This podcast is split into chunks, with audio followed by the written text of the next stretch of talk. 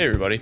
This episode is brought to you by our friends at Spring Creek Quail Farms, whose mission it is to make nutritious and delicious egg options available to all. You can find more about them at their website, www.springcreekquail.ca. A big thanks to them for sponsoring the show and making this conversation possible. Now, without further ado, on to Real Talk.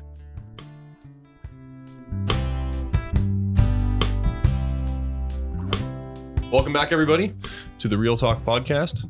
Today we are joined by Reverend Dr. Joseph Boot. Um, I'm not sure if you like the Reverend first or the Doctor first, but uh, It far not. too qualified to be uh, speaking to us. But uh, we're thankful that he is. So, um, yeah, Joe Boot comes at us from the Ezra Institute, where you are um, the founder and president, I guess. Um, and also the founding pastor of Westminster uh, Chapel in Toronto. Um, and yeah, you've done a lot of speaking, a lot of you know lectures, writing on all sorts of issues, cultural issues, and um, how we can engage the culture and stuff. So uh, today, hopefully, we can dig into a little bit on the COVID issue and sphere sovereignty, and maybe uh, you know pick your brain a little bit so we can better understand kind of where we're at and uh, w- you know, maybe what our path forward is. So, um, yeah, if give you an opportunity to introduce yourself and maybe your background and what you're working on these days, and hmm then we'll get into it. Well, thanks for having me on the show. It's good to be here.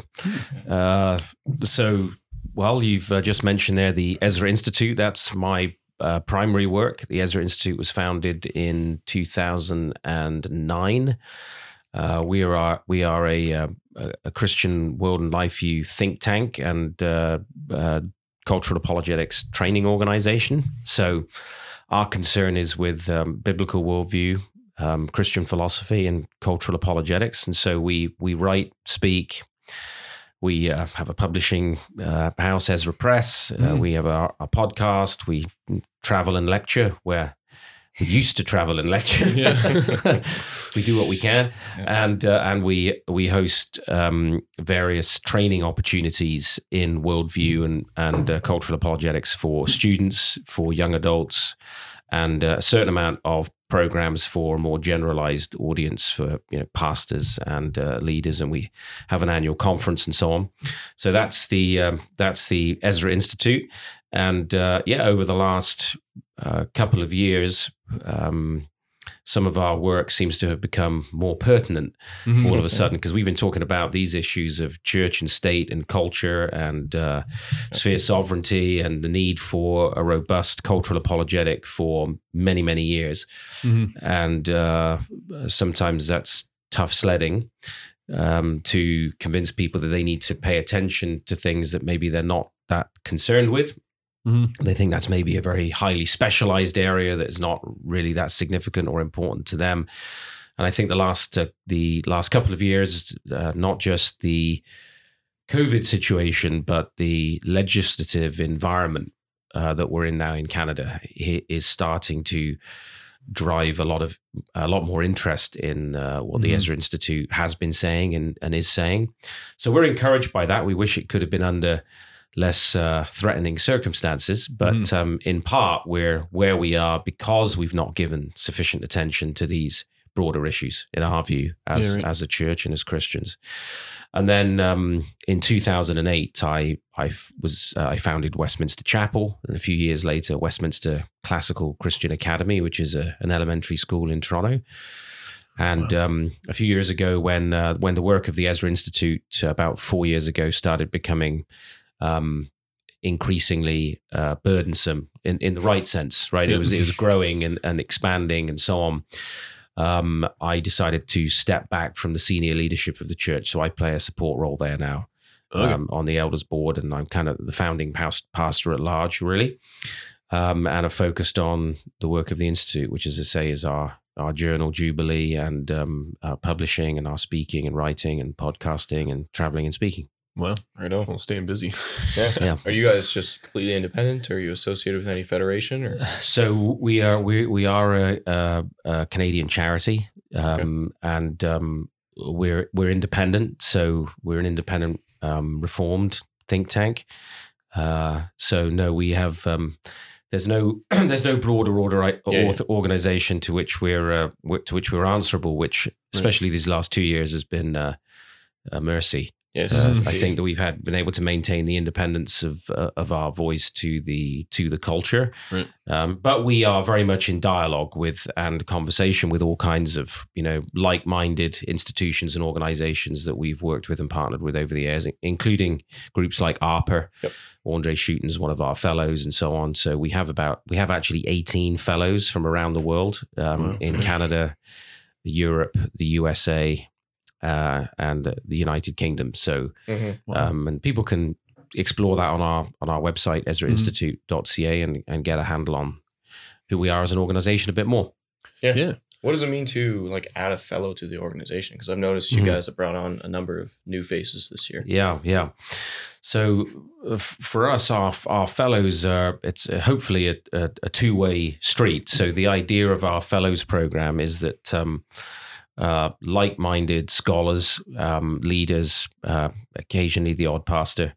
Uh, becomes closely associated with us, usually because they have contributed articles um, uh, for Jubilee, um, uh, appeared repeatedly on our podcasts or taught at our programs. Mhm. Um, and uh, after a number of years of building that relationship, uh, we uh, will periodically invite people to to join our team of fellows, and that for them means that they're committing themselves to um, promoting the work of the institute, uh, hopefully speaking well of us, and uh, uh, teaching periodically at our programs, contributing articles. And um, in return, hopefully, they're getting a certain amount of um, exposure for their writing and their work and so on. So, uh, um, yeah, we've been excited this year. I think we've added uh, two or three fellows this year uh, Dr. James White, um, Jeff Durbin, and I think Aaron Rock was the, uh, joined this year as well. Who's um, he and I have known each other for many years, but it was in these last eighteen months that we have uh, sort of reconnected um, in earnest, and uh, he's been involved quite a bit more in some of our programming. So, um, and I think his his example in church leadership there in Windsor has been Yeah. really significant, and so uh, we Mhm. wanted him to come on as our fellow for for church leadership. Yeah, for sure. Yeah. Yeah, I know he is. He runs a podcast, and he was actually on with us, so he uh, yeah, yeah, good. fairly familiar with Aaron Rock. So, um, and I think a lot of our listeners listeners listen to him. So, um, you mentioned that the the move to kind of like I guess kind of uh, to ignore our current cultural state in like um, in that we have kind of let the government run away with it um, has kind of been um, prevalent in our churches in our in our Christian culture. Is that also um, a reality in the broader context? Do we see that like more people are coming back to those questions of not, I guess, how they would say sphere sovereignty, but coming Mhm. back to thinking about authority? hmm Um, what do you see in in our culture? You know, maybe just in Southern Ontario or in Yeah. general. So I think it's been interesting insofar as it's certainly true that that it has the, the the last two years have been forcing people to to ask some pretty fundamental questions Mm. about uh, the the the nature of the human person. For example, um, our bodily integrity, um, our our civil liberties, um, our charter freedoms, Mm. uh, such as they were, uh, and Yeah. and so on. So these these questions have been forced upon people uh, to to a large degree, um, and there's been some. Uh, I think you can see pockets of, uh, and I would say very small pockets in the broader culture of um, pushback on these issues. I think Mhm. there's going to be maybe two or even three um, new emergent conservative parties in the province by the time the next election rolls around. Um, uh, it would be probably useful if there weren't three and those three could find a way of working as one. Yes. Um, but um, politics and egos and all of that um, comes into the mix. Um, so there are, uh, and and I think you could perhaps you could look at the performance of the um, People's Party of Canada in the last election and say, well, was it five or six percent? I think, um, which is a significant jump for them, uh, and that suggests uh, certainly that that um, there are people, a small minority in in Canada who are concerned about these things. We'd probably hear more voices were it not for the fact that so much of the media is bought and paid for. Mhm. And his government media on massive government subsidies and so on.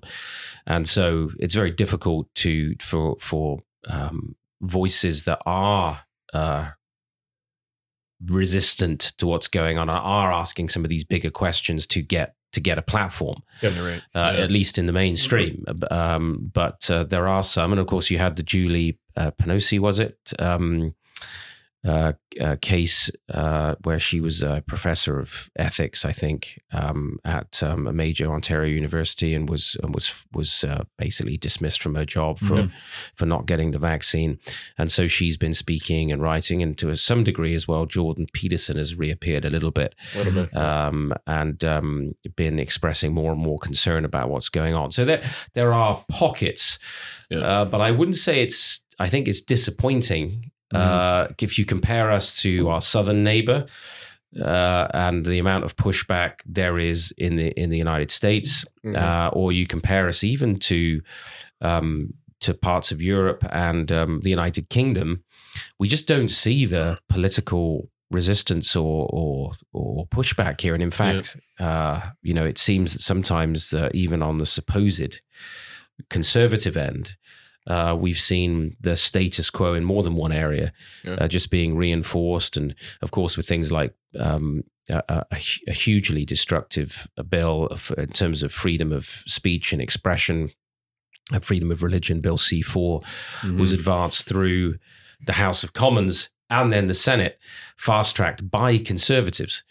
Uh, so there's been uh, it's been disappointing, I think, overall to Mhm. uh, in terms of the public political discourse around this and the cultural discourse. There have been a few disparate voices here and there, but usually their voice has been coming through um, uh, independent, small online platforms like you know um, uh, the Liberty Coalition, for example, uh, and, and and others that are uh, trying to give exposure to some of those voices. And the Liberty Coalition formed out of a group of us pastors saying, you know, how are we going to get um, more and more uh, Christians and pastors to to to think about these issues and um, try and uh, bring them, you know, openly into the Mhm. give people an opportunity to give voice to these things. So.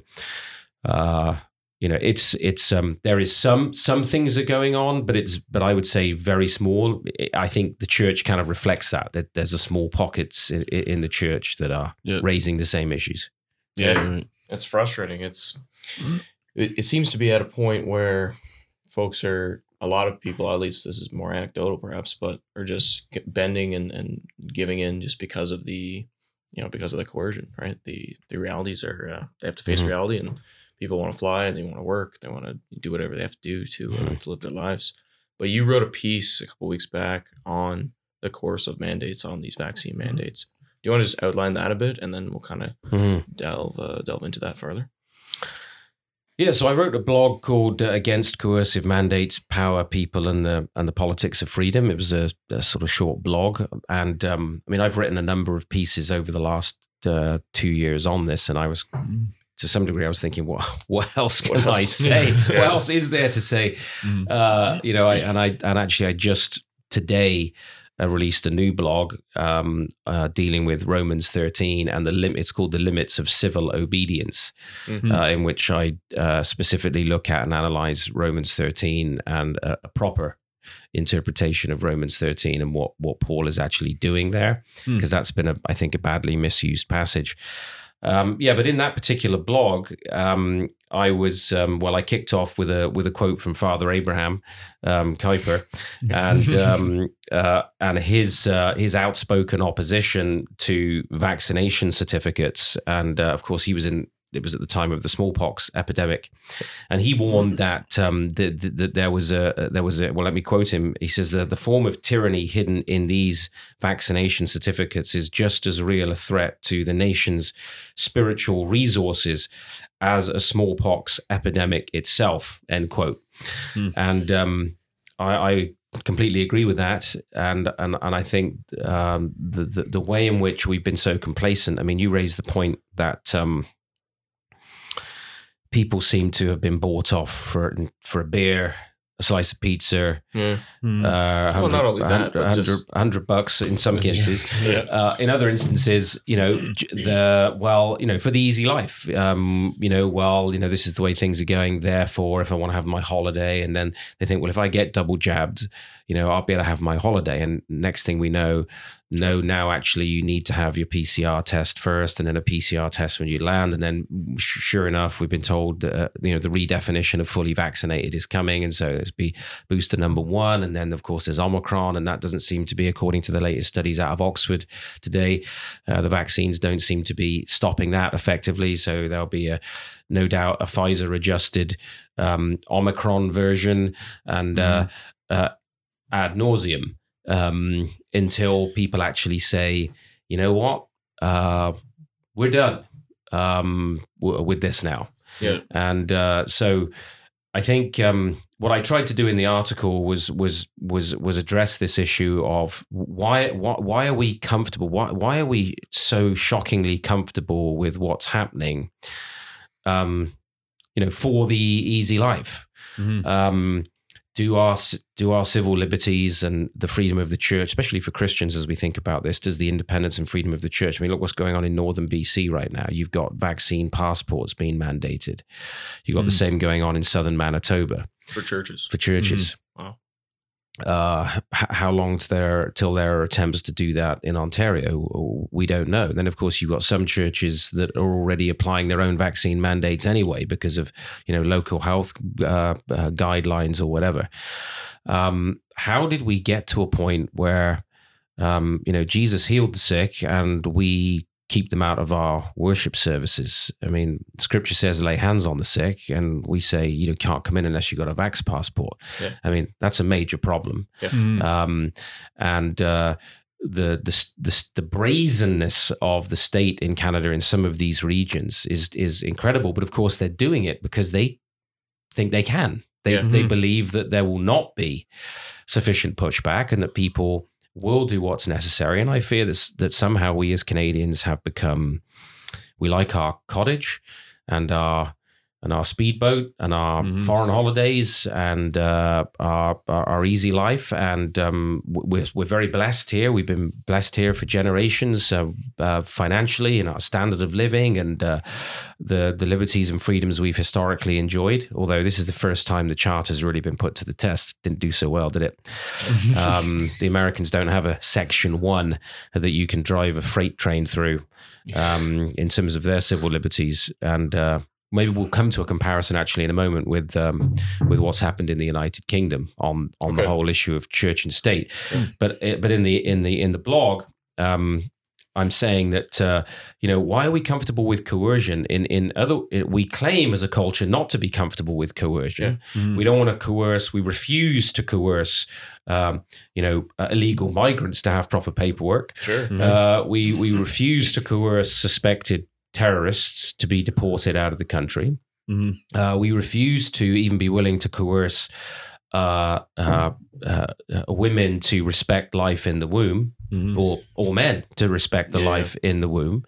Um, but we're more than happy with. I mean, some and some of the egregious statements that I've heard about. You know, I don't care if they die. People in the medical profession saying unvaccinated people have shouldn't shouldn't be treated or Yeah. should be left till last. Or, of course, we, we if you're you can't even have an organ transplant now if you're if you're not uh, vaccinated in the Toronto region. Yeah. Um, Oh, wow. these are and and yet it's as though ah, these things don't seem to register to people or we're not ready to speak out and of course the, the frightening thing here is this is exactly what we saw in the soviet union in the 20th century Mhm. it's exactly what we saw in germany in the 1930s it's this incremental creep of you can demonize certain people and Mhm. then you do what you like to them Yep. um, and uh, that was the concern of the article so i talked about there the the the way in which the worldview issue is so pertinent because uh, the modern, you know, the great uh, Dutch philosopher Herman Dooyeweerd, Christian philosopher, talked about one of the religious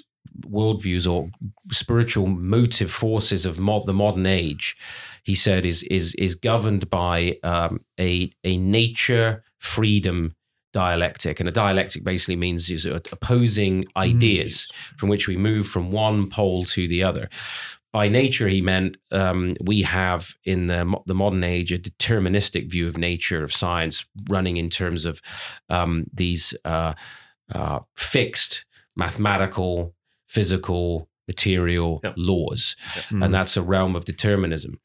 Then, on the other hand, we have this radical insistence on the freedom of the human personality Mhm. right? So, so how do you maintain uh, absolute freedom uh, in this radically autonomous sense, and yet in, in a deterministic world in which you know you got Dawkins writing about the selfish gene, and you know we're basically just the product of our of you know atomic determinism. Mhm. So these sort of two poles, and the solution that our culture effectively came up with in an attempt to synthesize these poles. Of course, it doesn't really work, but the, the idea is with the with the autonomous freedom of the human personality, we now harness science in inverted commas.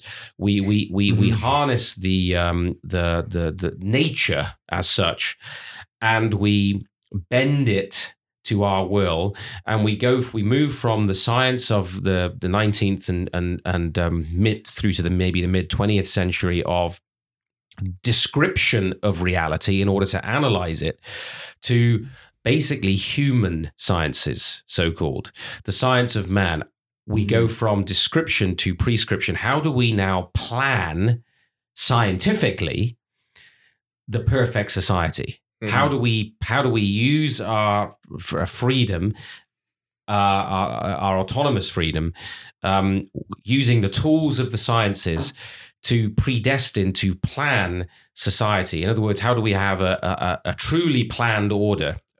And a technocracy a, a technocratic uh, society in which experts in elites plan your freedom in Yeah. inverted commas but it's not the freedom that we used to Yeah. talk about freedom which meant freedom under law which is under god you know Yeah. the beginning of the charter uh, recognizing the supremacy of god and the rule of law Mm. where there's a standard a transcendent standard above the state no this is the freedom of necessity which is you must be coerced to be free That's- the freedom that they are planning for you.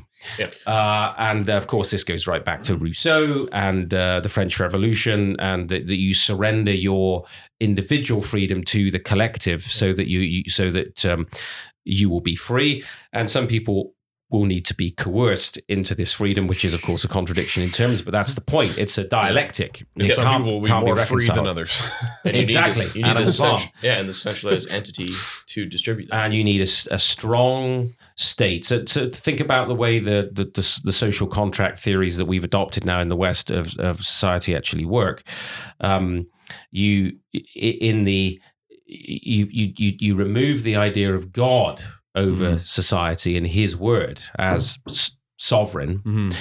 and you replace it with the sovereignty of man and the the ultimacy of man and his order and you have a group of autonomous people contracting together to Mhm. Uh, agree that this is how society is going to run and then you up, can update the contract as you go along as you see fit. But the problem is when you're also affirming the freedom of the human personality how do you maintain unity for society?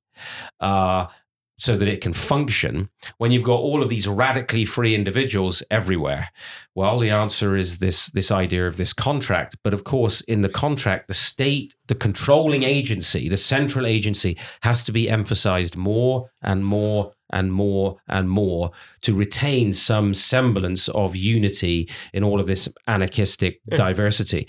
And so that's what we're seeing. And Yeah. we've we've now have a sort of cult of the expert uh, where a small group of elites from specially selected universities, um, progressive elites, are now going to plan and determine um, our futures and what society is going to look like. Yeah. Hmm. And you see this with um, Social media all the time. absolutely. Yeah. Well, it sounds like Sam Harris would have an answer to that.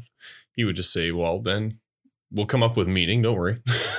Yeah. the science will come up with meaning." Yeah, at some well, point. Well, of course, Yeah. it, it becomes th- this. This, in a certain sense, is the meaning, which is um, we they believe that because there's no God and there's no revelation from God, Mm. they're in a chaotic environment Yeah. that is threatening to crush them. Yeah. Uh, this is behind the the the climate cult as well. Right? COP26 and the whole notion that, you know, man can alter climate and change the weather. Um, he can do almost any magic trick now. Uh, Mm-hmm. the, the, the, the, the, the, the fundamental idea is that uh, man must be the new God. Mm-hmm. Uh, and and he must structure and control reality in such a way that requires. It goes back to Plato and Aristotle and the philosopher kings. You need a, you need a small group of elites who will structure and plan uh, uh, reality for us, um, because you're not you're, you can't be trusted with freedom. The, the the the universe is trying to crush you. Uh, and unless man frees himself by his sciences and delivers himself into the new utopia of freedom, and that's the right word, we need a planned utopia, a planned society. You've often heard it, Canada talked about as a, a social experiment. Yeah. Well, what's the first requirement of any legitimate experiment? You need controls. Right. You need a completely controlled environment. Yeah. Otherwise, you can't repeat the experiment and therefore it's not valid. So, control is the prerequisite. So, that's what I deal with in this is this article, this sort of this dialectic. And then um, uh, I try and highlight the fact that the the whole idea of freedom is not self-explanatory. Um, and this is the problem in our culture is that we've essentially redefined freedom instead of it being scripture scripturally and under God, you might say theologically, freedom is now described purely politically. Mhm. Um, so that I mean, when we talk about freedom, free from what? To be what? Mhm. I mean, the I concept of freedom presupposes you're being freed from something Sure. Yeah. to be something else. Right.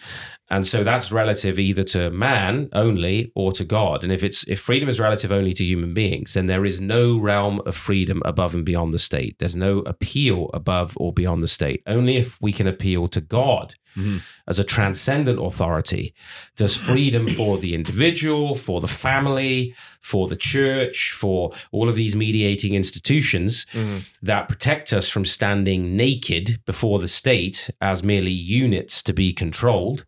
Uh, the, this is the this is the critical thing about the advance of the, the the state's intrusion. We can talk about this in a moment when we discuss sphere sovereignty, but the state's intrusion into all these areas means that increasingly the family, the church, the individual are irrelevant.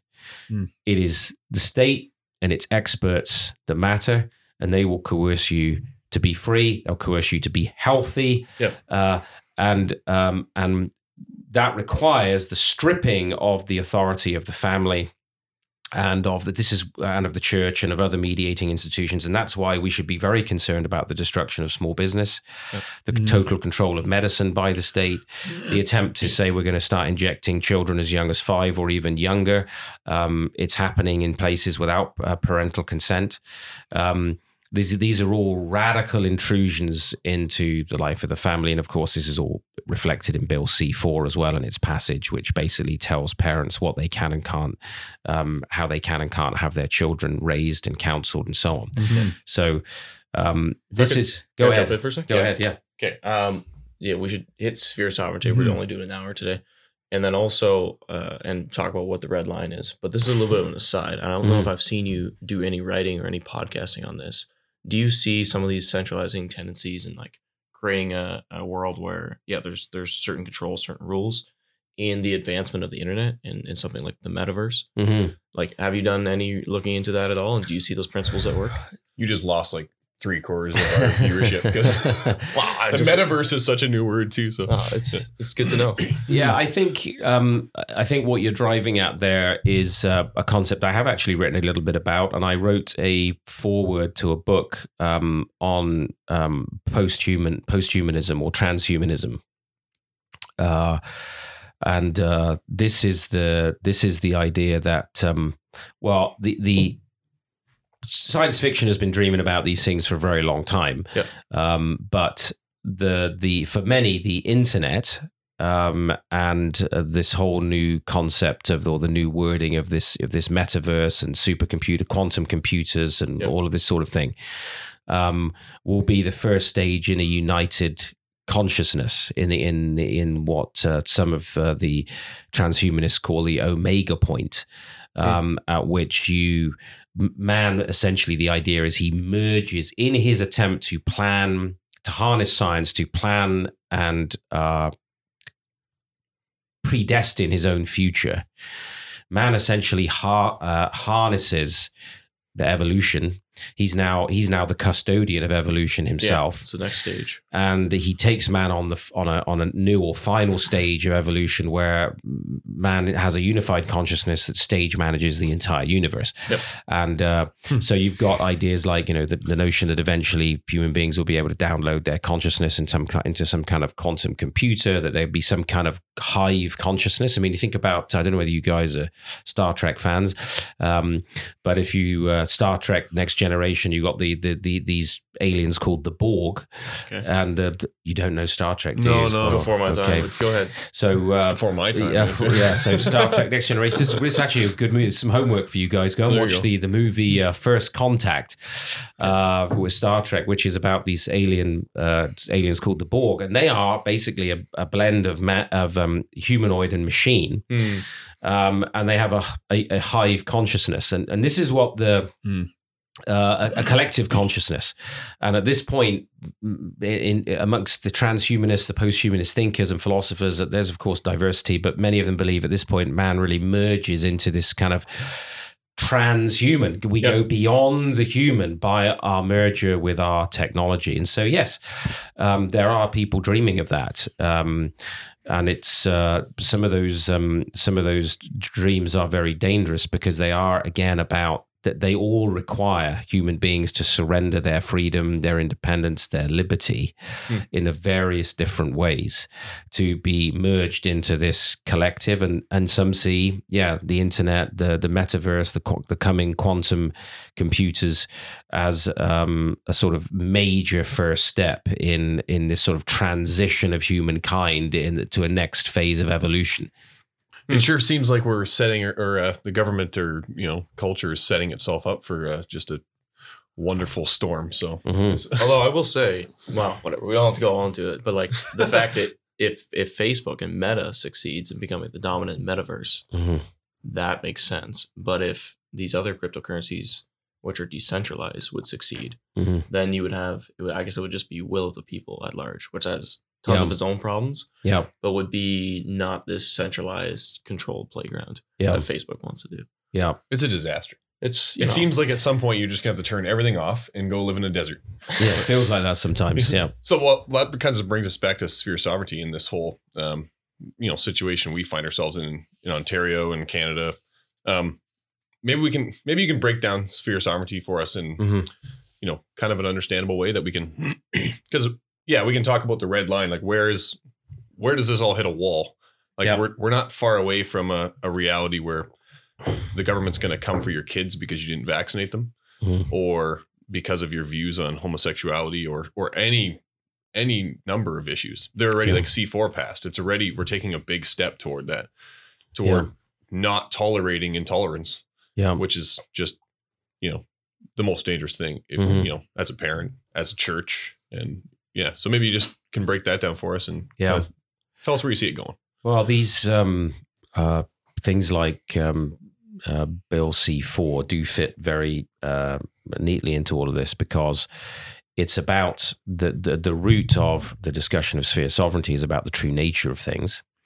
Um, do do uh, do created things, created entities, societal institutions have a particular nature um, that's governed by law, by God, by God's law, and um, if we're at the point where where we are now in Canada, where the by fiat the state can uh, legislate into existence um, completely new human identities derived from um, non-scientific uh, radical theories of language and social construction. Um, A lot of this science. stuff is Judith Butler, uh, uh, Gender Trouble, her book in the early '90s, and the whole idea that male and female are fictive, Mhm. right? They Mhm. are they are societal constructs. they're just constructs. That's all they are, and, and um, they exist only because of a language regime. So if so, by this is why there's a war over pronouns.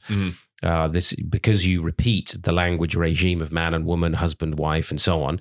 Uh, that's just there to reinforce a pre-existing bourgeois power structure of the family and private property and everything else. But if you change the language regime, you can change our perception of the body, and the body is really a body without organs. It's it's um it's it's nothing. It's awaiting cultural signification by our words, and so it's a Mhm. war on language which is a war on the word who created all things. In the beginning Mhm. was the word, and the word was with God, and the word was God. He was with God in the beginning, all things were made through him. So it's a war on the very idea that there is a word uh, that governs all things. And that takes us to the the the the concept of uh, the biblical idea of sphere sovereignty that's being you know utterly shattered uh, or broken or violated, I should say, in all of this um, in this revolt against creation, which is what we're uh, which is what we're in. So sphere sovereignty is basically, um, of course, you don't find the expression in the Bible. You don't find the expression Trinity in the Bible either. But that doesn't doesn't mean God isn't triune. Mhm. Um, the the the expression uh, was um, coined probably by Abraham Kuyper, um, uh, but the idea has been around a very very long time, and uh, God begins. And when you read the creation account, God distinguishes and separates things. He creates things after their kind. Mhm. Uh, it's one of the big uh, um, fallacies of evolution, but we won't go there now. Um, uh, he cr- he creates things a- after their kind, so they're distinct from one another, and they're and they're governed by a distinctive law. Uh, and so uh, we have the distinction of male and female, of course, in the creation account, but it goes beyond that. And and and in in creation, we also have first, of course, the individual Adam is created, but then the family is also created by God. Uh, and then as we move through Scripture and the um, uh, the biblical narrative, we see that the the state is established. Beginnings of the state we see in Genesis nine uh, after the flood, and then uh, uh, the church, and then there's a process with the uh, the gospel, with the work of the gospel in um, uh, our history. Uh, you see a gradual, steady process of differentiation taking place within society that starts to distinguish the God ordains God ordained aspects of life. So in the what we might call um, early uh, iterations of human society, you see uh, the clan or the sib. Uh, you see um, all of the functions of what we would look at in a modern society around education, the life of the church, government, all concentrated in a chief uh, or, or clan leader or whatever. And what you see with Mhm. the birth of the church in the Roman world, which um, centralized all power, there was no area of freedom outside of the um, the totalitarian state uh, in Rome and in ancient Greece and in ancient Egypt, ancient Babylon. You look at all of these ancient empires, but the church was the truly was the first truly free institution in the Western world, and that kicked off a process of differentiating these different aspects of life. Hmm. So we can talk obviously very clearly about um, uh, the the family, the church, the state in Scripture. And you see them differentiated clearly in the Older Testament because uh, uh, you have a number of instances actually where uh, kings tried to behave as priests and were rebuked for it, Mhm. um, including Saul and Samuel, but there's Azariah as well. Um, and uh, you see a clear distinction between priesthood and uh, and kingship, and you've got a distinction of the independent authority of the family too. You see the attempted the theft of Naboth's vineyard with Ahab and so on. So that's the root of it, and the basic idea is that, and you know, and usually we illustrate this with circles uh, the, and and touching circles is that God has established things, societal institutions after their kind, um, and they are governed by their own internal law structure, and that simply means that you you don't govern the church like a state or like a family. Um, You don't govern the family like a church or a state. You don't govern the state like a church or a family. They have their Mhm. own distinctive structure. Um, if you if you govern the state like a family, what have you got? A mafia. Yeah. Yeah. So you have you have basically blood comes first, and Yep. so you have a, a, a, a mafia. If you if you govern the um uh the the the family like a church, um, then uh, well, you've got um, spiritual abuse because uh, the the the family isn't the church. It's it's of course families are part of churches, but they are they are distinct, um, and you certainly can't um, govern the. Uh, I mean, what, what would be a, if I'm an elder in the church, which I am in my own church, and um, you know, I were to execute excommunicate my wife on the basis that she, uh, you know, cooked uh, burnt dinner or something. You know, you've got a you've got a, a, a radical um, mixing of these distinct spheres, and so it, and and when tyranny and abuse of power comes in, is when these different spheres of life overstep their God ordained function. Um, in the case of the state, it's to be a ministry of justice. That's uh, that's the that's the biblical requirement. It's there. It's the juridical, jural aspect uh, it, that it, that leads the state. Um, that's its that's its function. The family does not um, put people in prison, execute people, and so on. That's not its role. It's not its function. The state is the is is fundamentally the coercive institution as a ministry of justice. Um, the state can't be excommunicating people from the life of the church. So th- those are the basics of sphere sovereignty. And um, where you don't respect sphere sovereignty, you have totalitarianism. Yep. When you use a word like totalitarianism, people immediately think of uh, frightening dictators Yeah, like uh, you know Mussolini, Adolf Hitler, Stalin, you know, and so on, and authoritarian regimes that were also totalitarian. And, and they look at Canada and they say, "Oh, well, we're not totalitarian in Canada because we don't have jackboots marching up and down the street." Um, but we have become totalitarian because totalitarianism is the swallowing of other spheres of life and authority by one of the spheres. Mhm. And so, what we've got in Canada right now is the treating in a parts to whole fashion the church, the family, medicine, economic life, and business. These are being treated as though they are lesser parts of Yeah. the state. Mhm. The parts of the state are municipalities, provinces, Yep. and so on. Those are the parts of the state. And Mhm. on those territories, families, churches, businesses, schools reside. Yep. But they Mhm. are not parts of the state. Mhm. Uh, and so when um, when we reduce human society uh, to the state, you have totalitarianism. Mm. And um, and what's been on terrifying display these last two years, um, and of course we're seeing it even worse in some places like Germany and Austria. Yeah. It's They're interest- going door to door, Interesting that it's those countries that. Uh, uh, no history buff. But, So uh, ironic. uh, but but you know there they're actually um, the the the vaccination mandates are becoming mandatory. Yeah. And uh, you know, with the fines and uh, in Austria, prison sentences looming, um, and you've seen some very extreme behaviour in Australia as well. Although we've got um, money has been dished out this fall in BC and in Ontario for our own detention um, uh, camps. You're probably aware of that. That they're building. Um, uh, uh, the, the federal government has given those two provinces money for um, quarantine camps.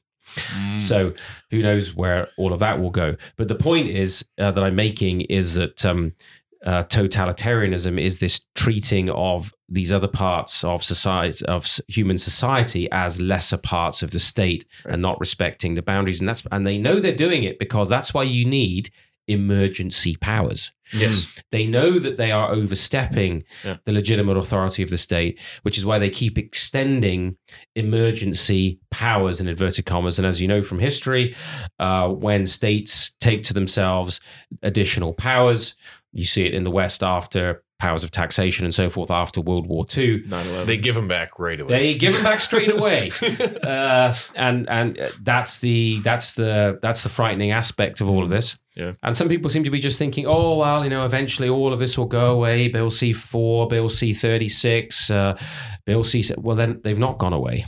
Um, and uh, and I don't see in the short term these um, uh, these coercive measures disappearing anytime soon either. Um, exactly what form they will be in uh, in the months and years ahead, it's hard to say. Um, but what's happened, these restrictions are never unthinkable again, and that's the yeah. It's, that's that's the problem. so. Mm. Yeah. Where do we go from here? Because it's just been creeping year over year, kind Yeah, of throughout. when I don't does it go from coercive to like I don't know what the word would be like beyond them pushing you to get your kids vaccinated or beyond them pushing you to have a certain view on something to like that is a man a mandatory you know societal requirement Like Mhm. what like what do you do? Do you speak up about it or like do you wait till they come to your door to like Mhm. like it's I think people are kind of like we were talking about, I think maybe a bit at the beginning or even off air too. Just Yeah. the general attitude is is It just one of despair. yeah it sounds like it's radical and it sounds like but you see these mandates coming to churches and then they're Yeah. already trying they're vaccinating kids up to five and Yeah. what's going to happen when your four year old's going to school in a couple years or whatever three year old's going to school in a couple years and they require that vaccine Well, and the- yeah. you as a parent need to be able to exercise your your authority but you can't Yeah. Well, um, I mean, I've heard uh, Dr. Tam recently, uh, um, the uh, at the at the federal level, uh, talking about um, the the importance of the, the the forthcoming importance of infant immunization, um, and uh, so this is a th- th- th- these are not unrealistic or, or fanciful questions to be asking. Um, I think fundamentally, we have to remember that the state only has uh, the power that people allow to it. Now, you have to ask the question the most fundamental question is what is the basis or the foundation of state authority? Mm. Is, is do do we uh, submit to the state um, simply because they have the guns and they have the uh, the, the money um, that they're taking from the citizen citizenry. Is that the, the for, because for the non-Christian who doesn't, believe in God, they have no particular reason to obey the state other than that the the state has a monopoly on the means of coercion, uh, and uh, and and it has the has the money. Yep. Um, the Christian has a more positive duty to submit to the state in all things lawful because we recognize the state is ordained by God uh, in its sovereign sphere. But the question then becomes, what do you do when the state is no longer a terror to those that do uh, do evil, but becomes a terror to those that do good, uh, to the uh, to the law abiding, to the God honoring, um, and uh, it starts to persecute the the the righteous. Uh, What what do you do at that point? And um, of course, the first answer is that, um, and you know what you've seen some pastors doing and some churches doing is passive resistance. You know, you you you have to resist. The more you surrender uh, uh, freedoms, the more will be taken from you. So the, the the state can only go so far as. In fact, I would argue that um, the churches had the power to stop this in its tracks nearly 18 months ago. I You may agree. recall that I was engaged in um, leading something called the Reopen Ontario Churches campaign with Mhm. Aaron Rock. We we um, wrote a letter and then we pursued uh, signatories. I can't remember how many it was now, maybe 400, 400 somewhere there, 450, something like that. Churches eventually signed it, and that uh, got us a meeting with government officials. And uh, um, I think that that meeting was on a Friday, and by the Monday, they were announcing um, the churches could open 30%. Um, at that time, the I think the Ontario government was under the distinct impression that uh, there would be a major problem for them of enforcement if they did not open the churches.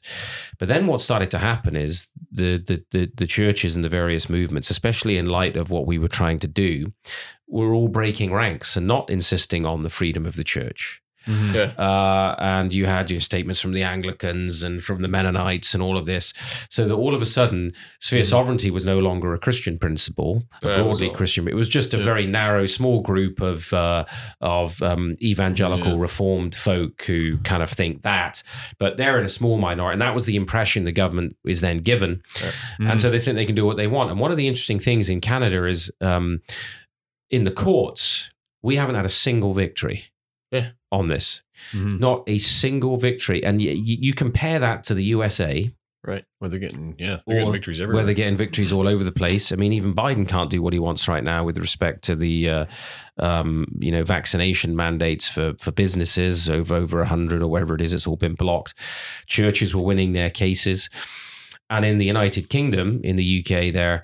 Um, Scottish pastors uh, sued the Scottish government. Twenty, just twenty-seven of them uh, sued the Scottish government when they locked down the church, and it went to the Scottish High Court, and the the QC, the lawyer representing the churches, uh, opened their case to the judge in almost verbatim in this way.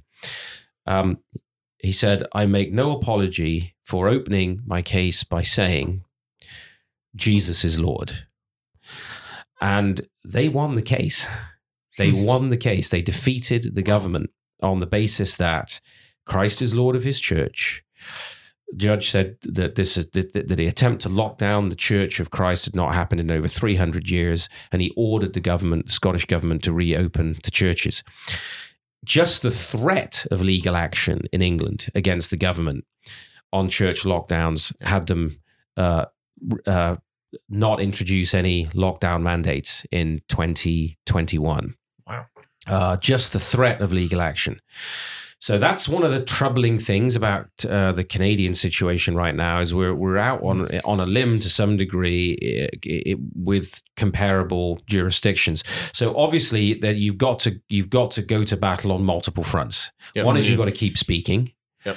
Because as soon as you stop speaking, uh, eventually, if you can't uh, um, speak freely, you can't have an, soon enough. You can't have an opinion, and and that's Mhm. what we're seeing now with because we haven't spoken forcefully, faithfully, openly on human identity and sexual ethics, and stood our ground on it, and have just surrendered and privatized and privatized and privatized till our faith is something that exists between the the air between our ears. Uh, we've now got legislation criminalizing us if we, as pastors, counsel people um, in terms of a normative human identity according to Scripture. It's an anti-conversion law. It's not an anti-conversion therapy law. It's an anti-conversion law. So if you stop speaking. This is what happens. So you have to speak, and not enough leaders have spoken out. Then you have to resist, passive resistance. So you you, you remain open. You don't comply with uh, intrusive and lawless mandates. Um, Where in Scripture does it say that uh, that the state is the ministry of health? Yeah, right. Where ha, where, where is where is that? Where, where as Christians do we get the notion from? It used to always be the church. They made the hospitals and all that. Right, we built the hospitals, we paid for them, Yeah. uh, and the the notion that the state is the sole arbiter of human health is a terrifying prospect. Is that because we don't have a history in Canada the same as say these other places do? Even the states doesn't really have a deep history, but but the UK would. Like they they can go back years, Hundreds of years to hundreds of Magna years. Carta, yeah. and and they can they see things play out in their their society, and we just don't have that here. We we're just accepting that universal. Like I mean, I even grew up thinking universal healthcare was just like, Mhm. oh, other people don't have that. That's wild. And then Yeah. you start to think about like why, and you start realizing that it's not really that good of an idea No, and and never thought about that and no one ever said maybe this isn't a good idea it just was a thing No, the opposite. It's it's the only thing you can't touch. Yeah, Right, so- well, and I think actually some of this goes back to Tommy Douglas and uh, um, you know professing Christians in this Baptist. country. Yeah, uh, and um, the and, some of their ideas. If you actually go and look at what Tommy Douglas believed about um, uh, uh, uh, uh, about a variety of things, including eugenics. Yeah. It's pretty terrifying stuff. Um, the Mm. you know we've got to remember that the notion of socialized medicine and of uh, the, the the state control of medicine. What have we got from the state control of medicine now? We've got abortion on demand, Mhm. right through to term. We've got the denial of the conscience rights of doctors now. They've lost Yeah. in the courts Yeah, their battle to, to not have to refer for euthanasia. We've got the expansion of MAID. Mm. Um, the people that the churches want to trust, right? These experts, these government figures that so many churches and church leaders want to, to trust and submit to are the people that have just taken away our freedom to counsel people in terms of a normative human identity of Mhm. male and female. And we're paying for sex change surgeries, right, through s- socialized medicine. And you don't even have the option of going to a private health uh, hospital in Canada. We don't even have the option, right? Even in Britain, where you've got the National Health Service, you've got 7% of the population in, uh, using private medicine now. right Mm. And of course, you've got private medicine in, in the US. So the dangers when you, and here's the thing because the state is the properly coercive institution, it has its proper role to deal with issues of justice, of Yep. courts, criminality, and so on, administrative law. Uh, and it's necessarily coercive. That's why you have to be so careful where you bring it. Because if you bring the state into the heart of education, you've got you've got government education. Yeah. Uh, you know, And actually, our reform community was historically better at recognizing no, we can't have the state dictating the education of our children. Why are we comfortable with it dictating our health? Yeah. If you bring the state it- into it's the heart, It's convenient. it's convenient, and it's so supposedly free. Although, yeah, so is our school, I guess. But that's bring- inconvenient for us. you bring the for. state into the heart of medicine, and you get all you get uh, abortion, all these sex change surgeries, euthanasia. Wherever you bring the state, if that state is secular, humanist, pagan, it brings its own nature to everything that it does, which is coercive. Mhm. So if you bring the state into the heart of health and say, well, public health is the sole responsibility of the state, it's not a collective effort of family, small business, of the church. As historically we viewed it, don't forget, socialized medicine's a new thing. It came in after World War II in Britain Mhm. right? The NHS. Yeah. Uh, and and it's recent here. Even state education is is late nineteenth century uh, history. Just because things are the way they are doesn't mean they should be that way. And of course, the welfare states of Europe are bankrupt. Yeah. And so are we. In fact, Ontario is the most indebted uh, Sub-sovereign. Uh, territory in the Western world. Yep. Uh, so where do we think all that's leading? So all of this, um, all of this coercion, it has to be resisted, and that starts with having the courage to speak, and then there's passive resistance, and then of course there's civil disobedience, which is more active resistance. And of course, the reform community has a long history of this. Without civil disobedience, there would have been no evangelical reformed church in Europe. Mhm. It wouldn't have existed. Yep. Uh, it was required for the preservation of the gains of the Reformation. Look at John Knox's admonition to England. Uh, look at Samuel Rutherford's Lex Rex, the Puritans. Look at uh, the work of the anti revolutionary party, Go- Groen van Prinsterer, Abraham Kuyper, and so on in the Netherlands. I mean, England and the Netherlands, they're probably the two most important nations in terms of the, the expansion of religious freedom Mhm. uh, and the freedom of the church. You look at the English Revolution, Cromwell, go on to, to, to take a look at the American Revolution. So, resistance uh, for Christians has always, uh, certainly of the Reform stripe, Yep. gone beyond mere passive resistance eventually Yep. to, uh, if necessary, civil disobedience. and it starts in the church in all these instances. and it and it started in the church because the church uh, should be the most sensitive institution to the issue of freedom because Yeah. we are the first truly free institution in the history of the Western world. Mm-hmm. And if the freedom of the church disappears, freedom for society disappears with it. Yep. And in fact, I was reading an article in the Daily Telegraph, a major broadsheet in the UK, just the other day, where the journalists there are starting to complain vociferously about the silence and so, non Christians Yeah. about the silence and surrender of the church and spiritual leaders in Britain, about the oppression of the weak and the surrender of freedoms Yeah. in all of this coercion. Totally. Yeah. So those who've said, "Oh, watch your witness, don't resist, submit, because that's good for our witness as a church." No, it isn't. Yeah. See that, and then the government's using that now in in their literature about um, if you if you're applying for an say an exemption to fly based on religious grounds, they write right in the form. Please be aware that the following religious organizations have come out in favor of the mandate, Yeah. and they list like Judaism, Roman Catholicism, and they just list everybody. I mean, Reformed Christianity is not in there yet, but they use that as soon as they can get some leader of a, a religious That's organization correct. on the hook. They use it in order to course. say, "Well, you're actually a Roman Catholic. Well, Yeah. you know what? You believe something that you know has been said for you." So You're absolutely right. You know what, guys? There was a, there was an article that appeared a few weeks back in the National Post, and it was at a time when a lot of Christians' jobs were in the balance. Uh, people, Christians across the province, pr- uh, applying for um, uh, religious exemptions because the, for for conscience reasons they didn't feel that for them uh, they wanted to they wanted to maintain their bodily integrity and bodily autonomy under God. It's like uh, Herman Dooyeweerd says in um, in the 1920s in his opposition to compulsory vaccination. Uh, he said the human body is inseparable from the ethical person of man. Personhood should never be infringed by the government. The government may not, according to God's ordinances, force the ethically free man to accept physical treatment in any form. The ethical person alone is appointed by God as the keeper and caretaker of the body. And he concludes this way Whoever accepts compulsory vaccination in principle has deprived himself of the moral ground for opposing usurpation by government of individual liberty. And if you coerce people um, on pain of losing their job, I mean, you are denying the, f- the freedom of the ethical person. You're treating a, a person Mhm. as a thing. It's evil. It's wicked.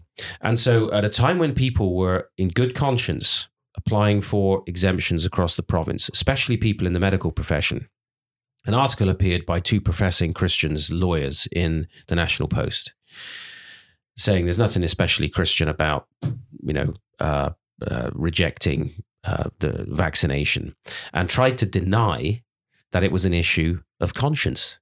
Hmm. Now, imagine the effect of that on the employer who sat at his computer Monday morning and thinking, oh, I've got this stack of, of, of religious exemption applications. Oh, look at this article in the National Post. Two Christian lawyers saying that this is not a Christian conscience issue. Yeah. You smarter than the lawyers? Come on. Yeah.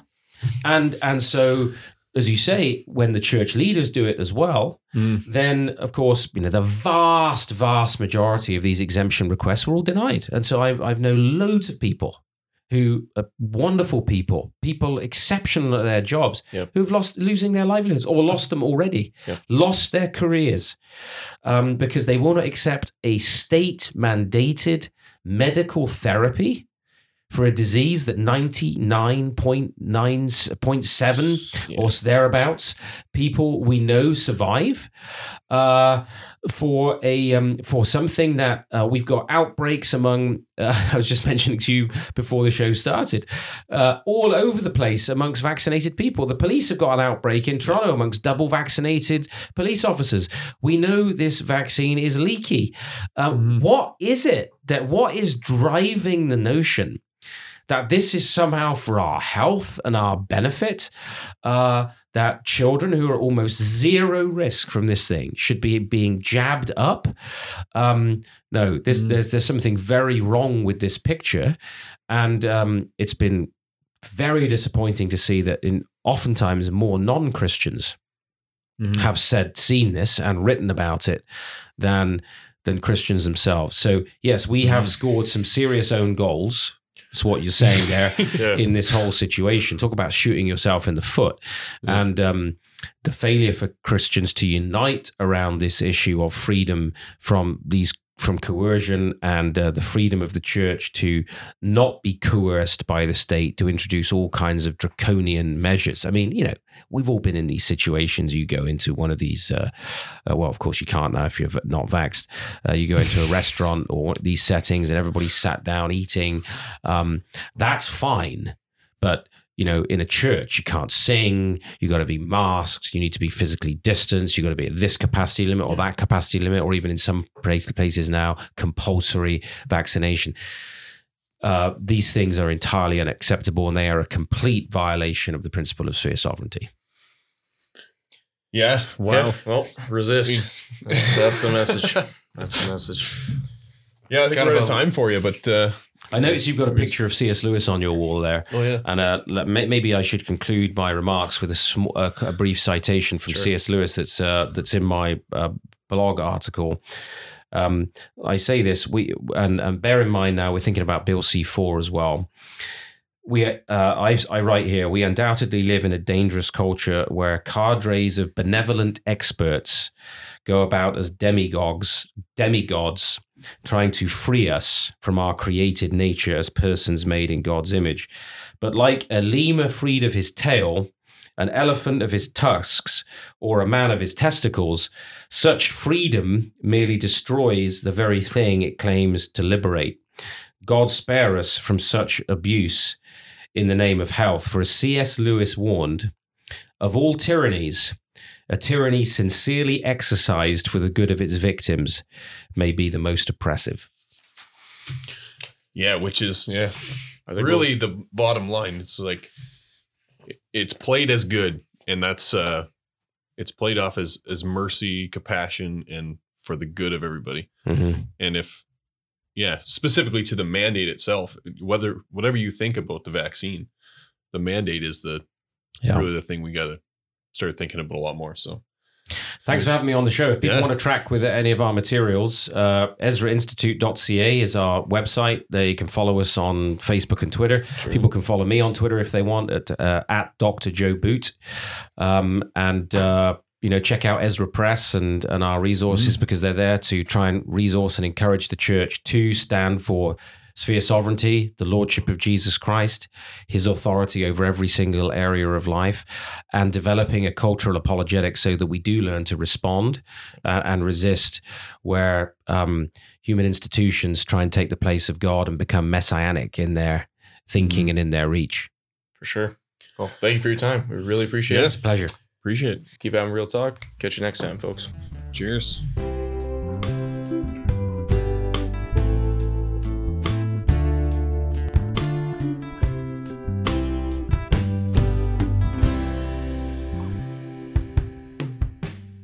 Thanks for tuning in to this episode of Real Talk. We really appreciate you taking the time to listen or watch the show. If you want to send us your feedback, and we'd love to hear it, please email us at reformedrealtalk at gmail.com. If you want to find us online or social media, we got a lot of great content there. Just search Reformed Real Talk and we should come right up. This show is created and produced by myself, Lucas Holtfluer, and Tyler Vanderwood, and our wonderful podcast manager who does all the editing is Mariah Tamiga. So we're really thankful for her contribution to the show as well. That's all for now, folks. Thanks for watching or listening, and we'll catch you next time. Bye bye.